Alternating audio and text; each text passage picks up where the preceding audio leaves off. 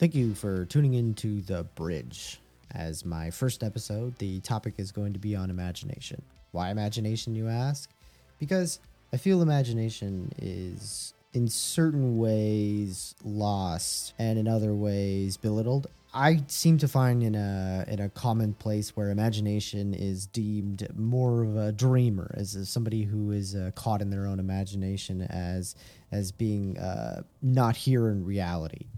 And I think that is so detrimental to everything that you love, everything that you hold near and dear uh, that's physical, I should say, not not people. I mean, I guess people in some some ways, but uh, more so items and and uses and your car, your your job, everything that uh, we idolize uh, in the modern world was imagined at some point by some individual and through painstaking process was able to bring that into reality for us to enjoy in some cases good some cases bad but for the most part these things were uh, have made our lives better I mean, you look at the internet, look at look at this uh, this medium right here that I'm talking to you through. All of this was imagined. Somebody was somewhere was saying, "Hey, I wonder what it would be like if I could if I could capture the voice onto a digital medium and then run it through the internet using ones and zeros and then have it uh, projected to tons of different other mediums that people could absorb and listen to on these little devices that they could uh, run wirelessly to a set of like headphones that they would then listen to on their way to this driving vehicle this driving uh, uh, monstrosity that they are heading to their job and then this was like in like 1910 and somebody's looking over at this guy and they're like, What are you talking about, dude? He's like, I don't know, man. I'm just dreaming. Just dreaming. You know, so anyways, my point is that uh, our our whole world is, is an imagination. Our whole world is something that we've thought up, and everything that we have, even the your even the job that you work, somebody imagined a company and started the company, and uh, you are essentially fulfilling their imagination. Whatever whatever it is that you do, you are fulfilling somebody else's imagination, and uh, it's that's like a wild thing to a wild concept to think about, but there's a, a strange thing that that I see a lot of is that uh, we kind of have this idea, this perspective that we've got it all figured out. And the short answer to that is that we do not, in any way, shape, or form, have it all figured out. If it doesn't matter if it's science, if it's how often does like science change even like medical science there's new discoveries and new ways of uh, new medicines new discoveries about the body, about the genetics. Uh, uh, I mean, like genetic science is something that is constantly evolving. And every with every new piece of technology that comes into the space, then affects all of the other different fields. I mean, think of what radio technology, first off, what radio technology did for radio itself. And then, as uh, one of the biggest things was like the advent of instead of having analog radio, the fact of being able to process radio digitally really changed radio all, all in all. But then it what it did for radio astronomy and then radio i mean you, that that stems to so many different other fields. I mean wi-fi is all based on radio. Bluetooth is all based on radio and the ability to transfer messages through that whole thing. If you look at the radio uh, spectrum uh, there's so many there's like segments that's what the fcc does. They like control what each little segment of frequencies is sent out or, or, is allotted for specific groups to be able to use. And that whole thing was came came from one invention one discovery that we could lay information onto radio frequencies and send them out into the ether and into the space and somebody could receive them on the other side and hear what said message was. That one invention, that one discovery changed the face of the earth completely. And that was all thought up by somebody who just discovered and I mean it had to start somewhere. You there there had to be a thought process of I wonder if these things are possible and then the the wonder the imagination the idea of that would be really cool i know it i know it sounds like uh, strange way of putting it but a lot of imaginations a lot of things a lot, a lot of ideas come from the most random places somebody's sitting there enjoying a slurpee and and then just kind of has a has a, a muse just touch them in the head and they're like wait a second i've got a great idea and I now I'm to go home and see how it is. We look at the past in a way where I think the way the reason why we look at this is that when you look at the past, you see these stifling old pictures, and we look at movies where everyone's like, and they're very, uh, just very together. But humans haven't changed too much over uh, you know, the last couple thousand. What what's evolved is the technology and the way we do it, but all in all, how humans act, I would say, is not drastically different from like 200 years ago or like 100 years ago. I would say the mannerisms have, but the the all in all, the base human emotions and the base human desires and wants and and basic human emotions really haven't changed too much in the last 200 years yet with movies and televisions and stuff like that. Our outlook on the past seems that they were very together and now we're just we're just psychopaths and we all just run around and make fun of everything and that's kind of how it goes. But weird ideas start off exactly that as weird imagination and the same way the same way that a child is you can give a child a play set and they will just go off into the into the ether to the imagination space and just enjoy and create whatever it is that they are creating. And that is truly there to them. They, they've done like uh, brain scans uh, uh, i mean people and children but when they're caught in that imagination space there is no difference between the imagination and the reality. They look exactly the same. If somebody is if somebody is imagining driving a car or actually driving a car to the brain, there is no difference. That is an absolutely mind-blowing realization when you think about the fact that you're when you're imagining something, it's the same as or really just imagining something. Not not like, you know, uh, wow, that'd be cool. Like completely blindsided. Somebody comes up and you ask you a question and you're like, I'm sorry, I wasn't listening. I was just caught in like dreamland. Am I the only one that does that? That's weird. Anyways, uh, when you're really caught in imagination, daydreaming, and just off in, in a, like a completely other space, that is essentially real. It is as real as what we consider real to be to our brains. And um, so when those things happen and somebody comes up with a really good idea within those spaces, then uh, those go off and become a reality. So another point that I'd like to draw is the imagination is is so wild, but here's the the real kicker when you full circle with this is all the stories that you've ever thought of and loved and and enjoyed and read, uh, watched and consumed were imagined by somebody. And the the kicker is you don't actually know if those are fake or not, if those are real. And what hear me out. I know this is like, whoa, dude. But hear me out. What I'm saying is that there are billions and billions and trillions of planets out there. And a lot of those planets, as we know, can support life there is absolutely a, a possibility for a world out there to develop a bipedal human being like creature that has pointy ears and can live a long time and has a lifespan that is drastically longer than a normal human's. I mean, our lifespan is constantly increasing and getting larger, and it's not to say in a couple hundred years what it might be like and if you think about a different set of human beings in a different evolutionary case, they could have a drastically long lifespan, i.e., creating elves.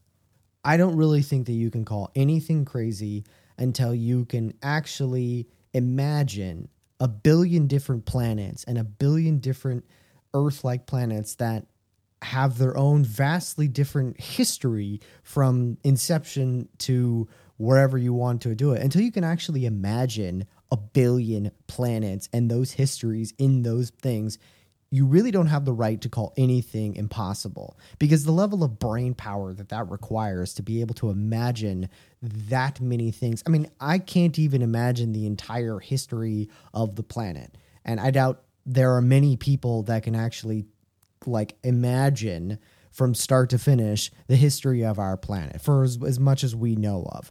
And or or even like how big the sun is. Like go next time you're bored and you like to you want to just get your mind blown go google the correct scale of the earth to the sun. Because we what we see in the sky and what the actual scale is to our planet is mind-blowingly huge.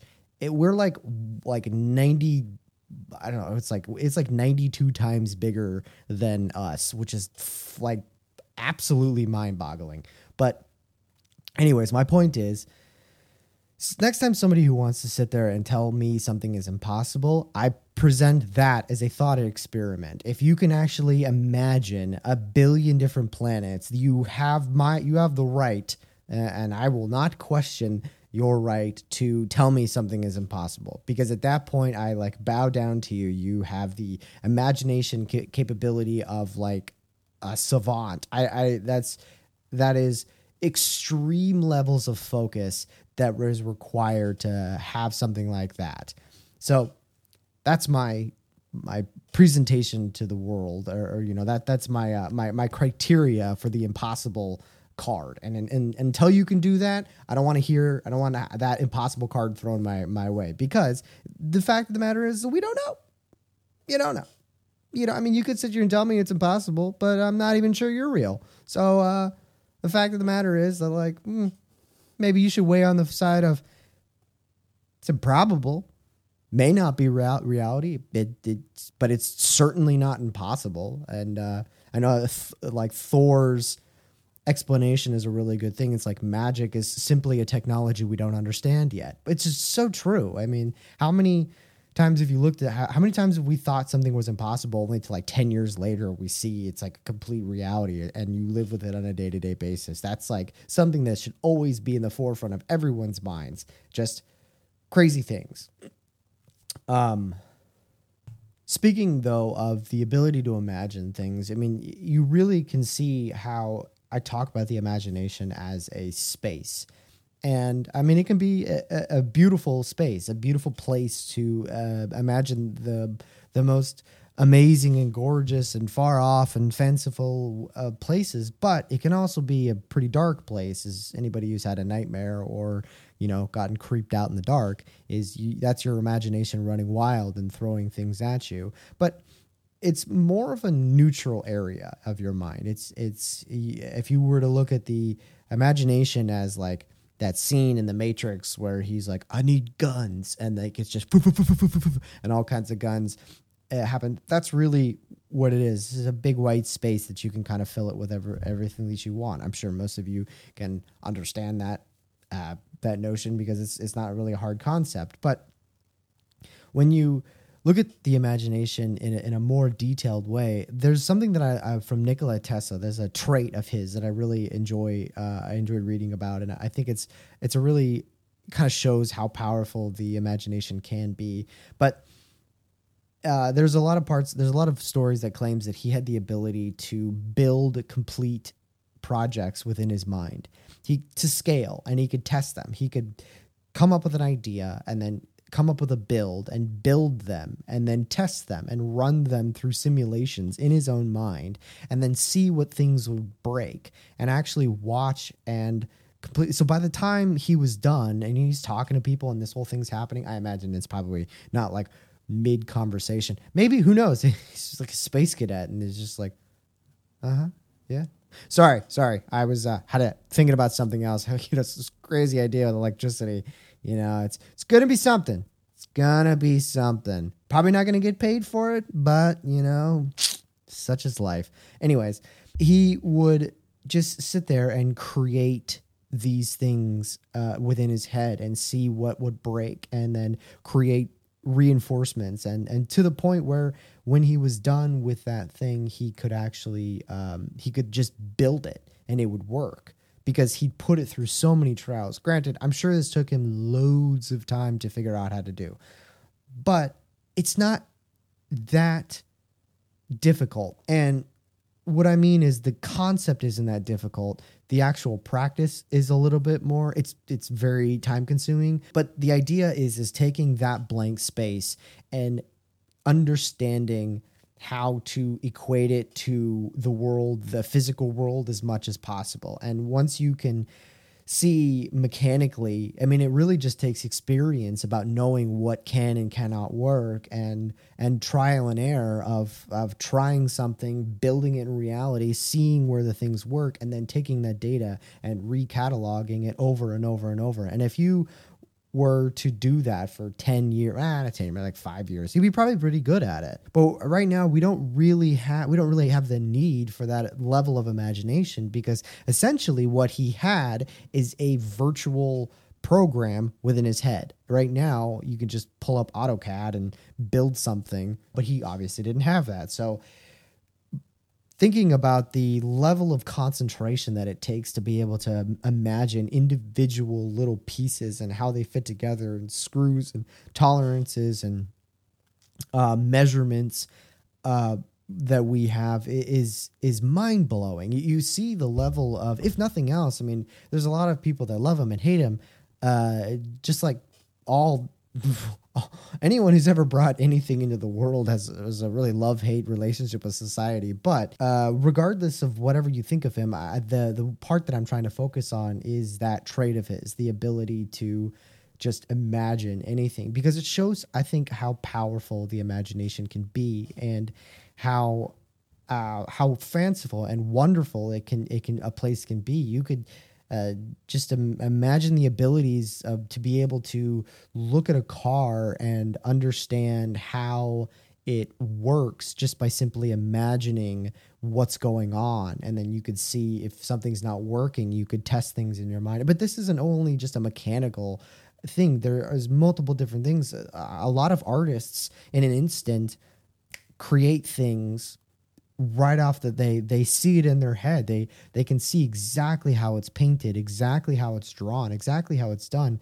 uh, within their head. And then they have to spend the next how you know hour to to a month days years trying to pull that image that idea out of their head. I mean, that's that's the hardest part really is is the imagination aspect of it and coming up with something like that is is the the short answer. That's the the easy part. Wow, not the easy part necessarily, but but as far as the mental toll, it it doesn't uh, it's not as extreme as trying to pull that and translate that down through the muscles into the hand, whether whatever it may be. I, I, would say most imagination stuff has to come through the hands, whether you're typing it, you're painting it, you're drawing it, you're that whole process is uh, a fascinating process and, and it leads to so many beautiful things. I mean, even the jams that you like to, to listen to, it's a shit rap. It doesn't matter what it is. Uh, uh, it's rap, country, pop, uh, trance, synthwave, whatever the heck you, you're into, jazz, all those things started in the mind, in the imagination.